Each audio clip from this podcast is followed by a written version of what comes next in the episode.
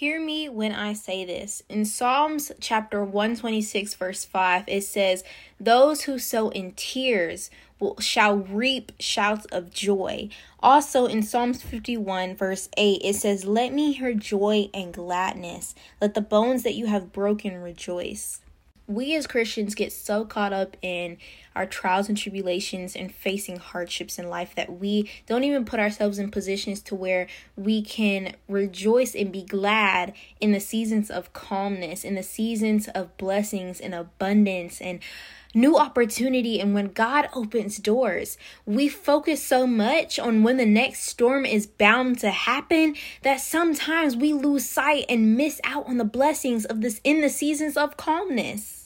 Y'all know that saying, it is okay to not be okay? Well, I'm here to tell you it is also okay to be okay. It is okay to be in seasons where you have absolutely nothing to complain about, but seasons where you have everything that you need and more.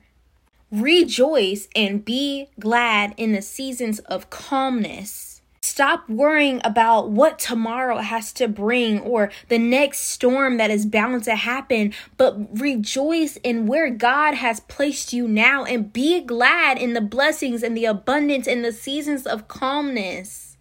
Can I get an amen?